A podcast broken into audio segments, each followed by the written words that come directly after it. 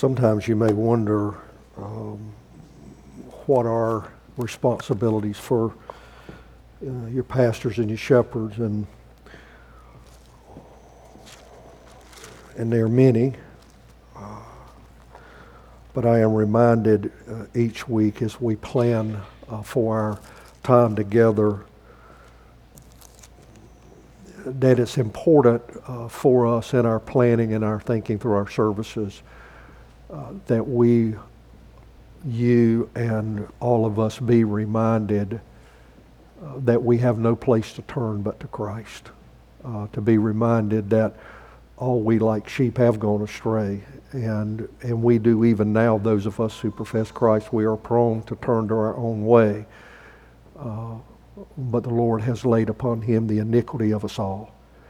And we, we rehearse that every week here. And I am reminded in it every week that he is my only hope, and he is your only hope.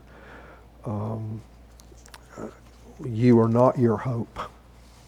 And we'll even see here uh, in our text this morning uh, why that is so. Uh, I, I, hope that it is an encouragement to you. If it hasn't been, I hope that it becomes an encouragement to you. Uh, and I hope you, I hope you feast on it, long on it, think on it during the week. Um, that in the midst of your struggles and hardships and things that you go through and temptations and navigating through life, uh, that you are looking back to Him and looking to Him and looking forward to Him. Uh, we do have some of our folks gone, so just want to remind you, if you will, this week, reach out to them. How's Mark doing? Doing better, yeah. Mark's uh, recovering from COVID, and Nancy has been and back with us, and great to see you. Uh, we have uh, the Olds who are out of town, the Streets who are out of town, some of the Elliots are out of town, Mike's working, uh, Grayson's out of town. Um, I'm probably missing. Janice is out of town today. Probably I know I'm missing some, but uh, just remind you that uh, we have church family members who are not with us today, uh, and if you will, remember them during the course of the week. If you have your copies of Scripture, if you will, uh, turn to Matthew's Gospel, chapter 12. Uh, we're going to be looking at the last seven verses, 43 through 50. As we begin this morning, uh, we just want to uh, be reminded again that we are considering Jesus, we are considering him as Messiah King, we are considering his kingdom. Uh, we are and have been considering how that kingdom is misunderstood. Well, just reminded over the past few weeks some of the things that we have seen, and it is embedded to some degree in the call that we have looked at several times, but the call that we hear uh, there in the 11th chapter, beginning in verse 28 Come to me, all you who labor and are heavy laden, and I will give you rest. Take my yoke upon you and learn from me, for I am gentle and lowly in heart, and you will find rest for your souls, for my yoke is easy and my burden is light thinking again this week about this invitation, Jesus is implying that our souls are deeply weary. Our souls are deeply weary. We may not, we may not characterize it as that. We may not say that, but what he is doing, he is, he is allowing us to know uh, the condition of our soul. It's weary. And uh, it's weary and we experience a weariness. And it's weary because we are sinful. It's weary because we are rebellious. It's weary because uh, we are sheep who are prone to go astray. And, and for the person who hasn't accepted Christ, you are astray. And yet, even we would confess today in the confession of our sin each week, is that we are prone to that. We're sinful, we're weak, we're frail. And that's exasperated uh, as we navigate through the complexities of life with all of its twists and turns.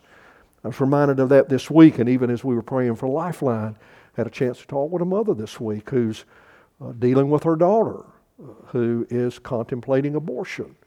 And I was reminded again every week teenagers, 20 somethings, 30 somethings, even 40 somethings are making their ways to abortion clinics to end the life of young men and young women. It's a real thing.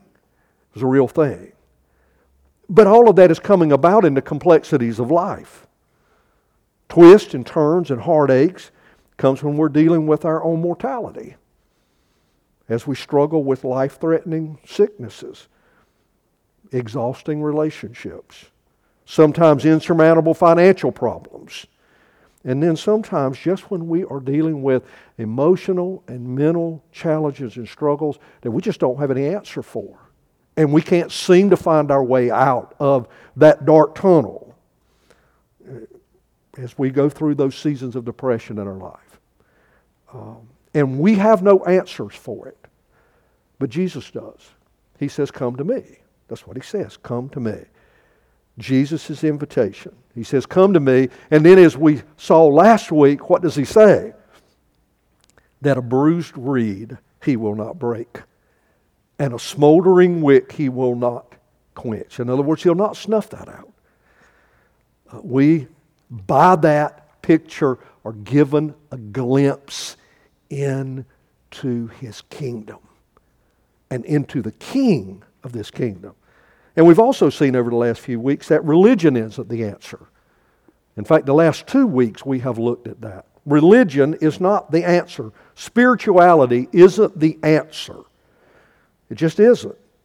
Even the most religious and spiritual people of Jesus' day misunderstood his kingdom. And some of them, I'm sad to say, missed it. Missed it. They misunderstood it and they missed it. His disciples didn't fully understand his kingdom at the time that he was talking with them in Matthew's gospel, telling them about his kingdom. John the Baptist didn't even fully understand it, even with all that he knew. And you know what? Some of us today may not fully understand it. We may be misunderstanding his kingdom. We have more revelation than they ever had.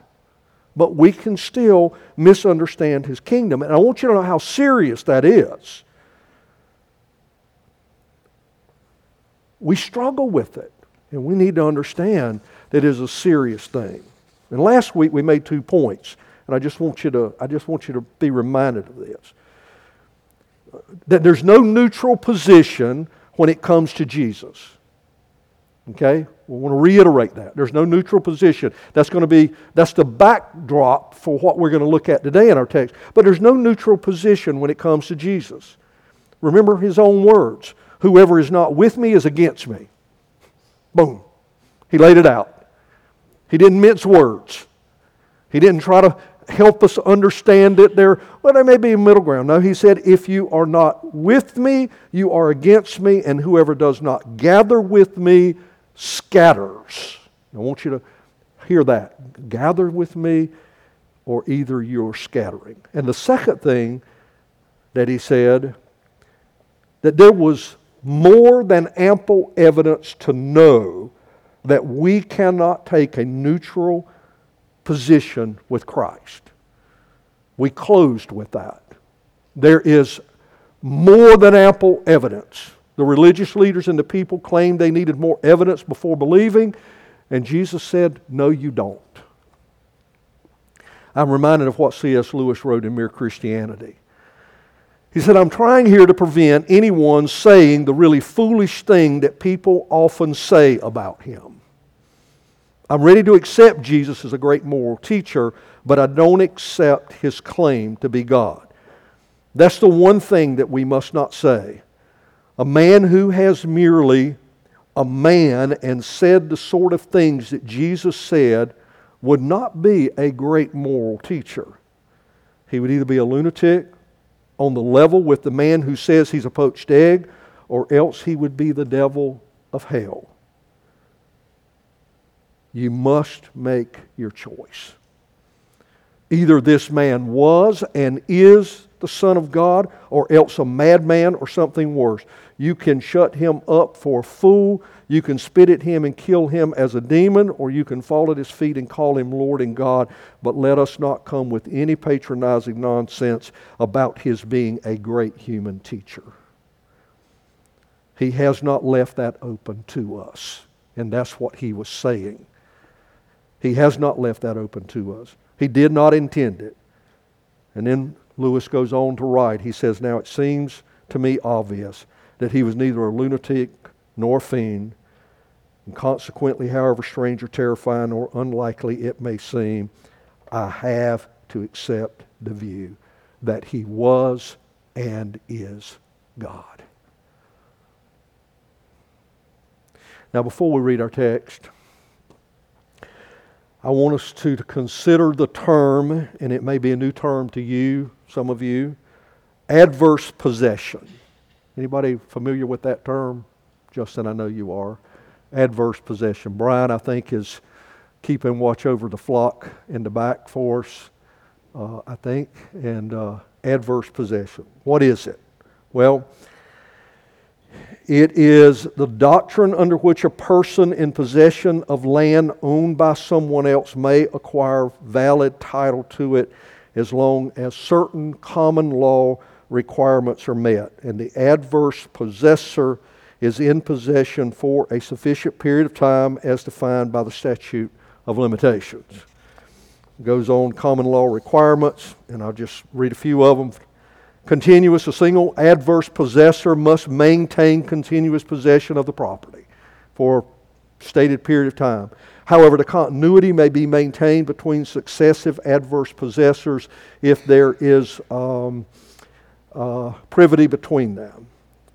Uh, hostile in the context in that they are not being unfriendly. It just rather means that the possession infringes on the rights of the true owner. And then there are certain other criteria that they must meet.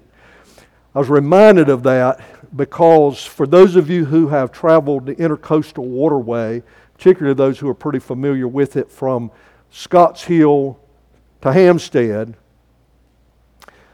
You'll know if you are going north from Scotts Hill out of Scotts Hill Marina or up the waterway. After you get past the Scotts Hill area, there is one lone old house that sits out uh, on a little piece of an island on the marsh.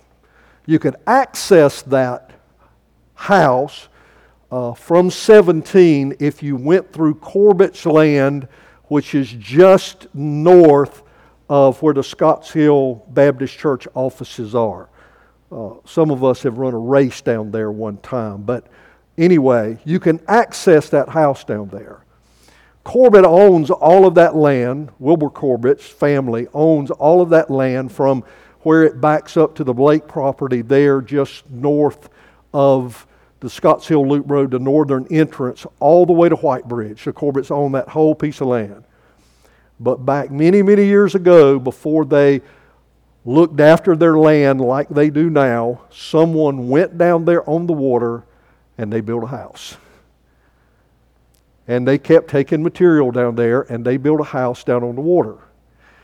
And it was discovered, but when it was discovered, uh, the man who built the house and his heirs retained that piece of property that they never bought that they never paid taxes on simply by virtue of the fact that they had squatted on it for a number of years and had lived on it. And when it was discovered, then they were given the property by adverse possession. A little piece of history, a little piece of law.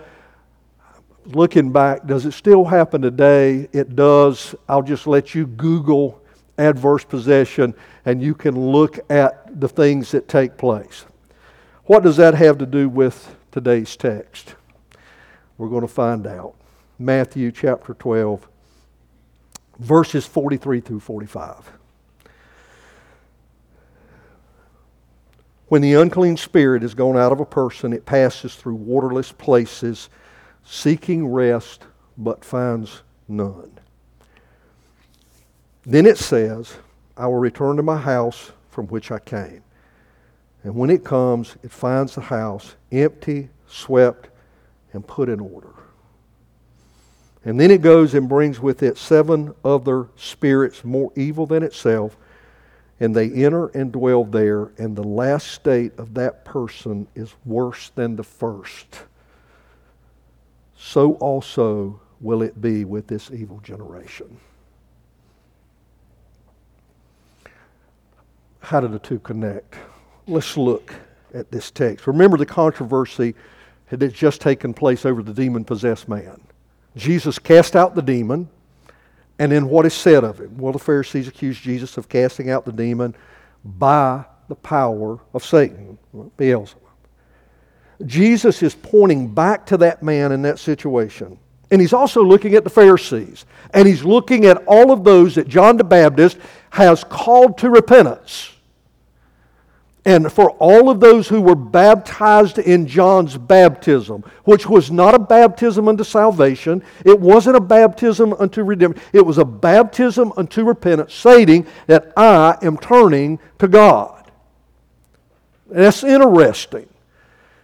Is that that was a step toward turning to God and recognizing their sin. In essence, it was an emptying and a repentance and a cleaning of the house just in the same way that the demon possessed man, his house had been cleaned. Jesus had cast that demon out.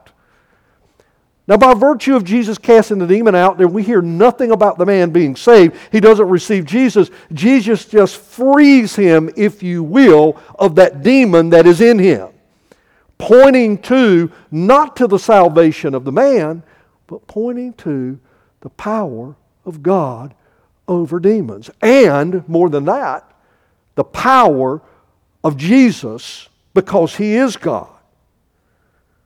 What is he saying in all of this? Well, I'm not going to weed through the weeds about trying to figure out this place and that place and the eight that are worse. That wasn't Jesus' point. Jesus made his point in the text. Look at it again. He says that the last state of that person is worse than the first. In other words, he is pointing back to the situation, but he's saying the man that is left empty, that is not filled with something, that is not made unempty, now is subject to something worse than what he had encountered the first time. He's looking at the Pharisees who are rejecting him. And what he's saying is it's the most dangerous place for any man or woman is to be empty. Remember what we just said a moment ago? There's no neutral position with Jesus. For those who think that they are neutral and they are empty of Jesus and somehow know that's an okay place to be, Jesus is saying, no, it's not. It's the most dangerous place you can be. No, it's not. It's dangerous to not have Jesus because you are open up then for things that are worse than maybe what you are experiencing even now. And the end of that is still even worse because you're subject to the judgment of God.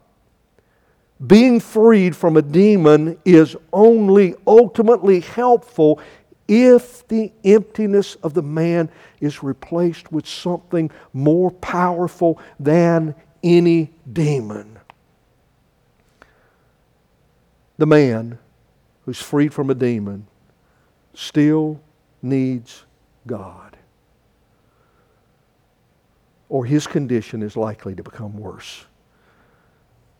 Jesus is also saying that religion the kind of religion of the Pharisees, even the kind of religion of today, even the talk of, I'm a spiritual person, none of that is accompanied with Christ. And the person is empty and are in danger. The religion that only seeks to conform the outward man is dangerous What's more than that is deadly. The reason why we have, we continue to point us, not to speak negatively, but just to point us preaching and teaching morality is good. It's good. We need to. But when that preaching and teaching is left up to us to change outwardly so that we look good outwardly, we are left empty inwardly. And we're in a dangerous place. Jesus is pointing to the condition of the hearts of people. The demon possessed man is freed. Hallelujah. But he needs Jesus. Booney alluded to that just a moment ago in our time of intercession. The hungry man can be fed, but he needs Jesus, or he will die a full, physically fed man only to spend an eternity in hell. The young lady who's contemplating abortion.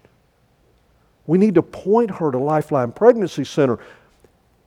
There is tremendous value in saving the life of the baby. But that mother and that child and that father, they need Jesus or they will die and spend an eternity separated from God. That is the reality of the world that we live in. That is the reality of our lives. This should be a warning to us. Becoming a good person is a deceptive idea that only leads to eternal death and damnation. Hear this goodness is ultimately destructive. That was Jesus' warning. Your religion is destructive and deadly. The emptiness of the demon possessed man is destructive and deadly in the end. Now, you would think at this point that Jesus would press on beyond this warning. It would seem that we need to hear something else. But he's interrupted. Look at verse 46. And while he was still speaking to the people, while all of this was going on, and he was still speaking to the people, behold, his mother and his brothers show up. They stood outside asking to speak to him. If you look in Luke's gospel, the place was filled and they couldn't get in. That's the reason they're asking, can we, can we, can he come out and speak to us? Because we can't get in. And we would think that a good son would do what? Say, oh, hold on just a minute. Let me go out and see my mama, my brothers and sisters, my family's here. He replied to the man who told him, who is my mother and who are my brothers? When you think about that setting, that is a question that Jesus is asking to cause everyone in that room to pause. We read past that. We just we fly past that. That'd be like me sitting in a room and someone bring my daddy up to the room. It's full. Push him up there in a wheelchair now and say, your, your daddy's here to see you. And I turn around and I look around at the people and say, Who's my daddy? It caused everybody to pause and stop. And in stretching out his hand toward his disciples, he's pointing to his disciples now. Not everyone in the room, but pointing to his disciples. And he said, Here are my mother and my brothers. Whoever does the will of my Father in heaven is my brother and my sister and my mother. Has Jesus' response ever disturbed you? Would you admit it? I guess. Most of us probably wouldn't admit it. Well, that's Jesus. He, he has that right. He something, but we understand that that is, that is unusual. Here's another place that he gives a clear indication to what his kingdom is. He's trying to help them understand what it is and not stay in that state of misunderstanding. And first, he's stating that his kingdom is uniquely different from any other kingdom. And how do we know that? Well, he seems to say, I'm not identifying with my family. And he is saying that. But he's not saying that I don't love my mother and I don't love my brothers who are outside. That's not what he's saying. That's not what he's saying. What he is doing is taking the opportunity to say, you need to understand what this kingdom is and who I am. He isn't saying that he's abandoning his mother and his brothers. We know that's not true because we get to John's gospel, and what does he do when he's on the cross? He calls on John to take responsibility for his mother after his death. What he's saying is, is that his family is not ultimate. Now, what I'm going to share here in the next few minutes is going to seem radical, and it should because it was radical for them. We grew up with the saying that what? Blood is what? thicker than water. And when we are making that statement, we are making that statement about who? About our families. Jesus is countering that. He really is. He's countering that. He's saying, This family, my mother and my brothers outside, they are my mother. That's my mother and that's my brother. But they are not ultimate. He is looking beyond in his kingdom and he's saying they are not ultimate. What is ultimate is a new family, the family of his kingdom. And we know that he is couching it in a context of family because what does he say? Oh, he says, Here are my mother and brothers. For whoever does the will of my Father in heaven is my brother, my sister, and my mother. I want you to pause just a minute. Look at your worship guide. And go back to the catechism today.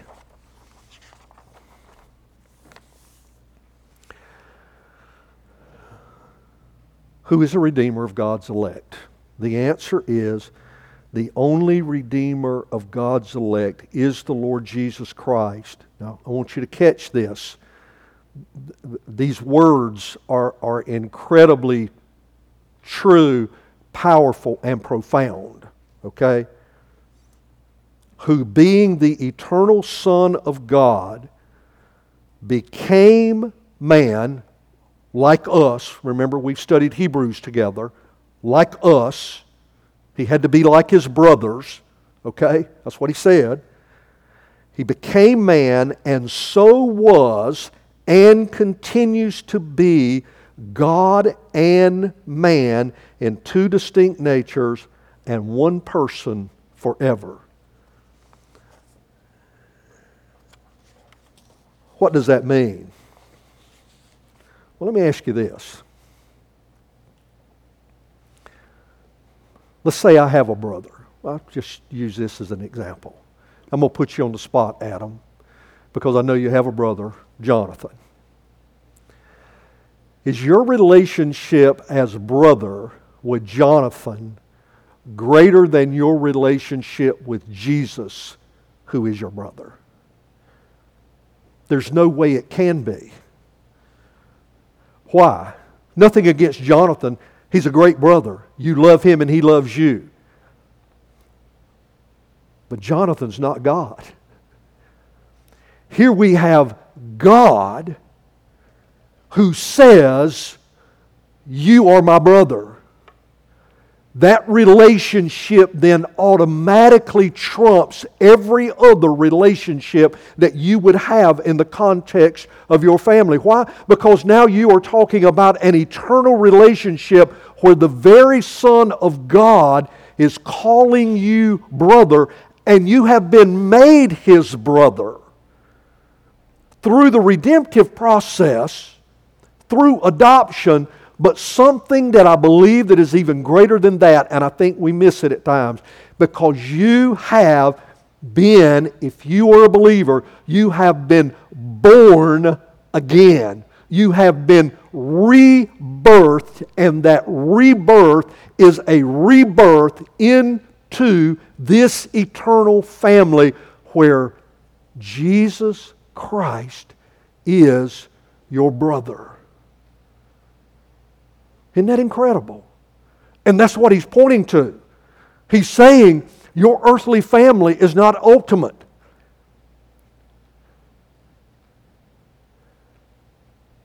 Your relationship with the Lord Jesus Christ is, and here is the piece.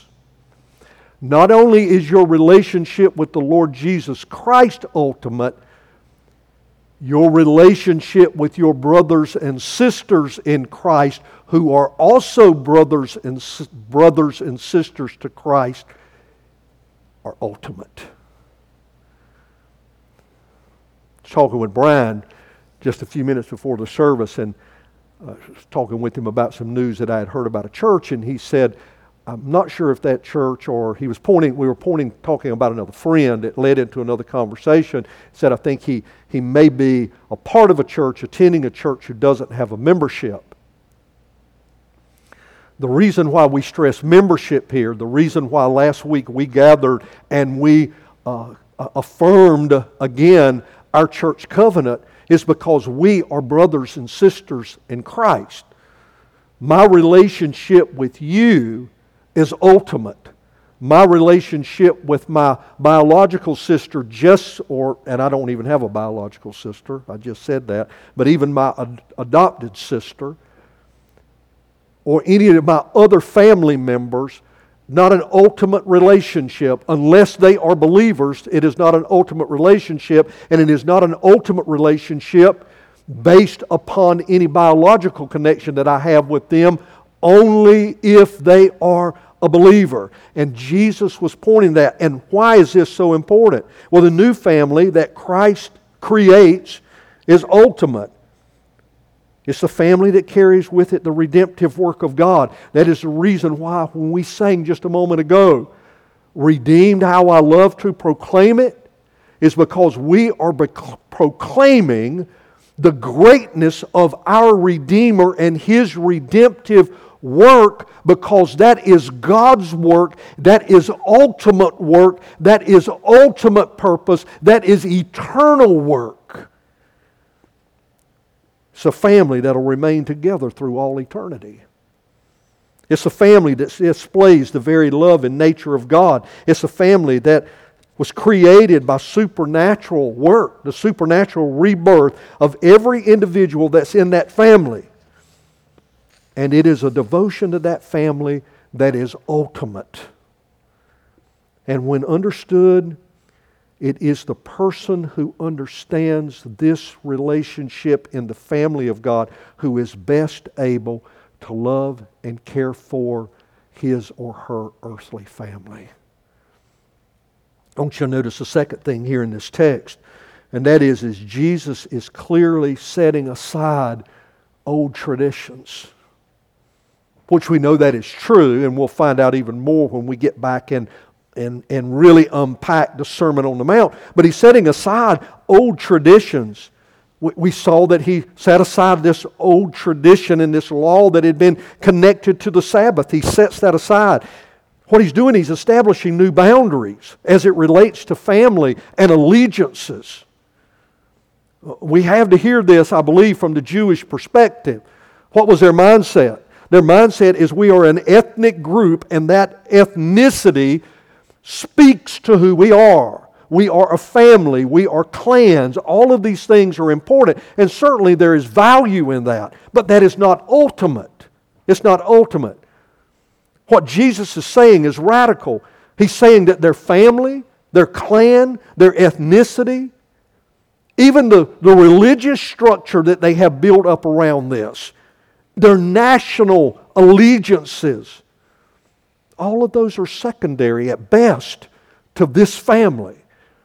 Do you hear that? secondary at best to this family.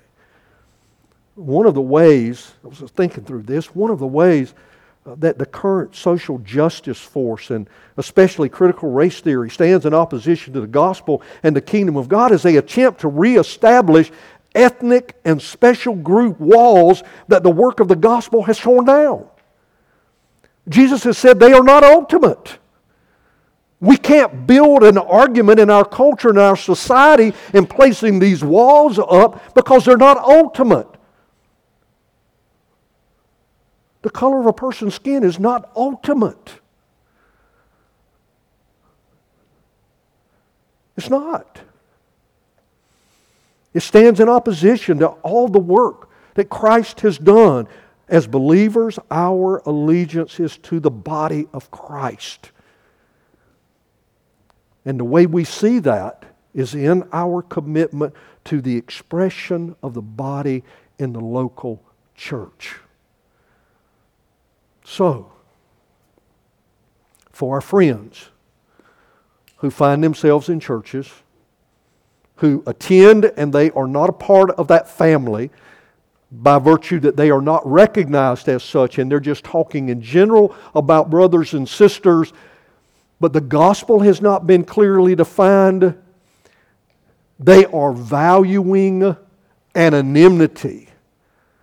They are not seeking to be family as we should be to our ultimate family. And you are my family. If, as believers, if you've trusted Christ, you are my family. You are my ultimate family. And we are ultimate together in our relationship here. And you would think, okay, our family's big enough. Well, no, it's not. Because we press on in this very thing, and what do we see? Well, the family is this growing community. It's a growing community. Jesus holds open for that because he points and he looks at his disciples and he said, No, these are my brothers and my sisters. And then he goes on to say, For whoever does the will of my Father, in other words, it's open ended in this sense, in that those who do the will of my Father in heaven is my brother and my sister and my mother. And we know this is true. Because by the time we get to Matthew, what are we told? To go and make disciples. In other words, go make other brothers and sisters through the teaching of the gospel, through baptism, through discipleship. And I hadn't thought about it until this week, but I should have. Not every week, we come to the table every week. Not every week is the text in Corinthians appealed to. We often read some of the Gospels, but it's not an uncommon thing for us to hear what Paul says when he is giving charge to worshiping at the table. See if you remember these words. It's the last thing we hear most of the time. For as often as you eat this bread and drink this cup, you what? You proclaim the Lord's death until he comes. Even when we are coming to the table, we are proclaiming the Lord's death. In other words, there is even in that an invitation to everyone who has not yet believed to know, to see, to come to realize what Christ has done in redemption, which is the ultimate work establishing the ultimate relationship with the Son of God that now connects those who are connected to Him in a way like there is no other connection. And finally, I want us to notice something about this family. We see it in the context of the relationships that Jesus is talking about. When we take a look at our familiar relationships,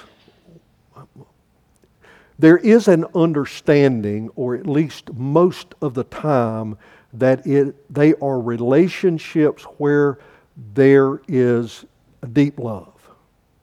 And it's not always the case because of our sinfulness.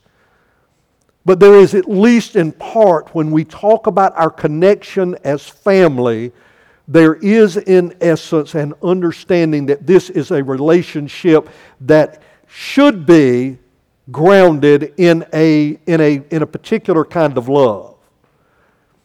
Unlike if we talk about slave master relationships, we are not thinking in terms of love. When we are talking about a servant's relationship, we're not thinking in terms of love. When we're talking about a worker's relationship, we're not thinking in terms of love in that way. When we talk about family, we're talking about love. But I think we spread that out even more as we look at this because we hear this that Jesus is identifying his Father in this text as well. And we know clearly that there is a love between the Father God and the Son God and the Holy Spirit God. There is a love in them that is the, is the ultimate love for everything in the way that they love each other. And here's what Jesus said And for whoever does the will of my Father in heaven is my brother and my sister and my mother because in that it is grounded in the love for the Father in obedience in doing His will and doing what He has intended for us to do. And in that, that love now from the Father, from the Son, that has been embedded and poured in to us is the love that we have in the context of this ultimate relationship.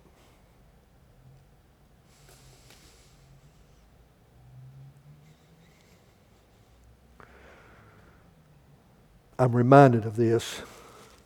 If you will, turn to 1 John.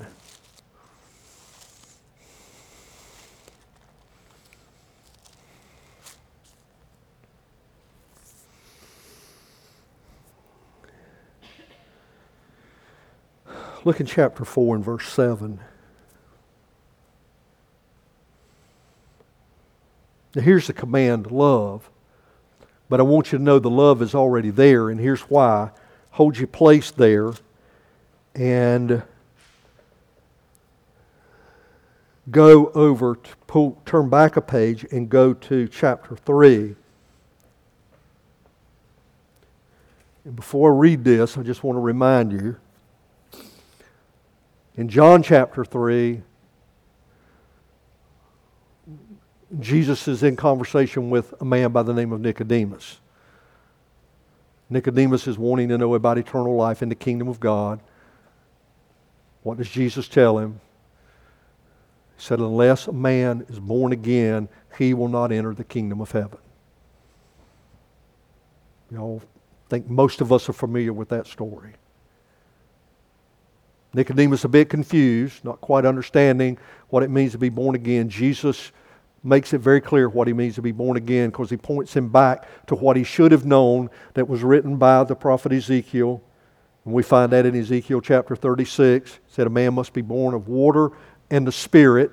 And coming on the heels of that, right after God's word coming through, Ezekiel says that. And here's what God does He said, I will take from your flesh the heart of stone that is a hard heart, an unloving heart, a disobedient heart, and I will replace it in the rebirth. I am going to replace it with a heart of flesh that loves, obeys, beats for God. That's what, that's what Jesus is pointing Nicodemus back to. Now, when we get to 1 John, in chapter 3, we hear a lot. I'm going to just limit it to this. Look in verse 8. Whoever makes a practice of sinning, so we're talking now, we're talking about sinning, we're talking about disobedience over against uh, over against obedience, sinning over against nonsense, not sinning. Whoever makes a practice of sinning is of the devil, for the devil has been sinning from the beginning. The reason the Son of God appeared was to destroy the works of the devil. And here's the key look at verse 9. No one born of God. In other words, no one who has been rebirthed, no one who has been born again makes a practice of sinning. Why? Well, for God's seed abides in him. And he can't keep on sinning because he has been born of God. In other words, born again of God. He has the Spirit of God in him. So, reason the Apostle Paul in Romans chapter 8 says, uh, if you don't have the Spirit of God in you, you don't have life. You are not His. Why? It is the Spirit of God that, that, that, that puts that heart in us and now abides there in that heart. Now, with that, been reborn, look in chapter 4 and verse 7, he said, Beloved, in other words, those who are loved, those who are a part of this kingdom, let us love one another, for love is from God, and whoever loves has been born of God. Going back to the rebirth, has been born of God and knows God. The reason why Jesus is speaking of his kingdom in this context is because it is not a kingdom that is built on ethnicity. It's not a kingdom that's built on uh, like minded positions politically. It's not a kingdom built on nationality and allegiances there. It's not a kingdom that is even built on our allegiances that are within our earthly families. But it is an ultimate allegiance to the ultimate king, to the ultimate kingdom.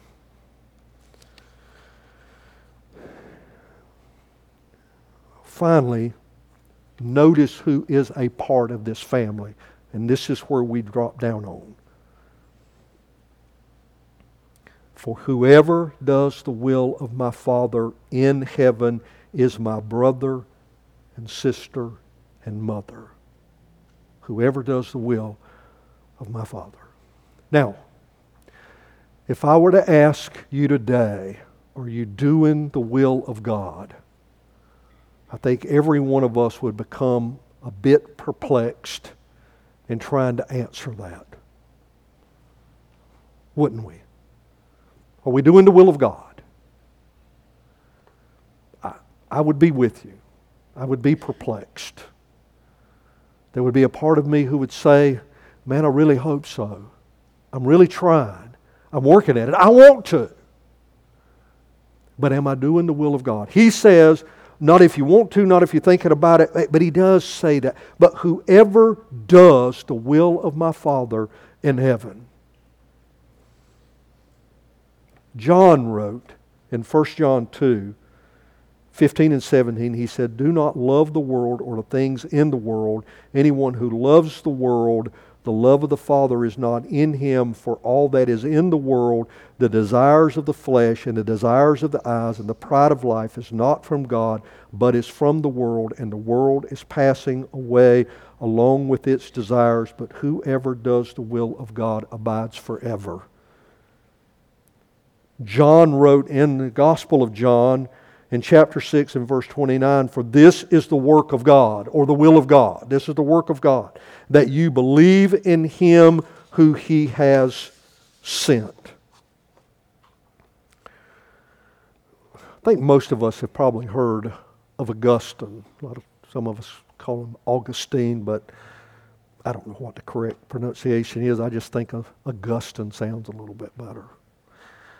He was 31 years old he was born in modern Algeria. From all accounts, he had an ambitious streak uh, that would border on ruthlessness. But it was matched by a probing intellect and a thirst for reality that had the potential to unbalance him or even lead to perpetual disappointment. And the combination had taken him to great cities and led him to inquire into world religions and philosophies. Now, barely into his 30s, he was on the verge of despair, so extreme that one day, despite his pleasant surroundings, he could scarcely sit still or stem the flow of tears. And then he heard two Latin words, tolle lege, And that changed everything for him. At first, he thought the words must be a part of a child's game, but he knew no na- game that included the mantra take it and read it. But by what John Calvin would later call a secret instinct of the Spirit, he reached out for a copy of the scriptures that lay beside him, opened it randomly, as people in antiquity did, hoping for divine direction, and he read the words that brought him to faith in Christ.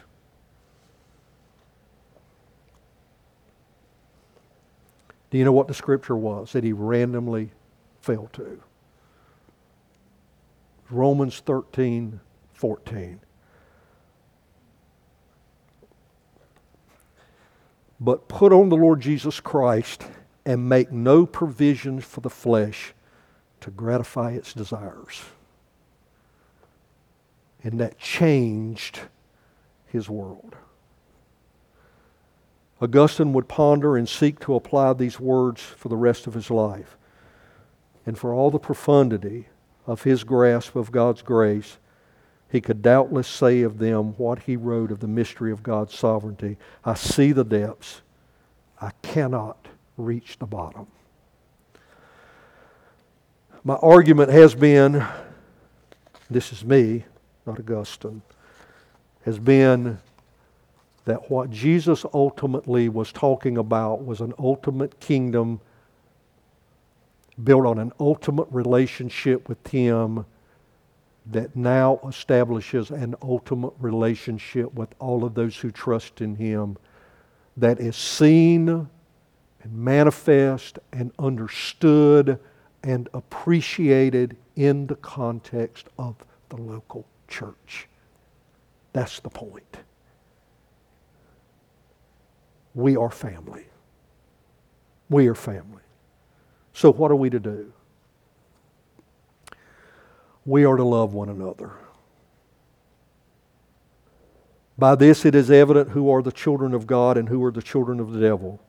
Whoever does not practice righteousness is not of God, nor is the one who does not love his brother. Speaking specifically in the context of the church. In other words, loving each other is a living evidence that we are born of God, that we are His children, that we are Christ's brothers and sisters and mothers. Beloved, let us love one another, for love is from God, and whoever loves has been born of God and knows God, and anyone who does not love does not know God, because God is love. That is ultimate. No one has ever seen God. If we love one another, God abides in us. Loving each other is the outworking of God's love within us, is the work of His saving presence made visible. For what? For the proclamation of the Redeemer and for the well being of His body in glorifying Him. God is love, and whoever abides in Him abides in love abides in God, and God abides in him. It seemed insignificant to some degree, maybe. Passage, maybe that seemingly I don't quite understand. Matthew was deliberate in placing it where he placed it. More than that, Jesus was deliberate in saying, For whoever does the will of my Father in heaven is my brother and my sister and my mother. I want us to be that. I want you to be that. If you haven't trusted Christ, Christ says, Come to me, all you who are labor and are heavily burdened and weary, and I will give you rest. Take my yoke upon you. For my yoke is light, my burden is easy. He will not He will not break a bruised reed. And he will not cut off and snuff out a smoldering wick.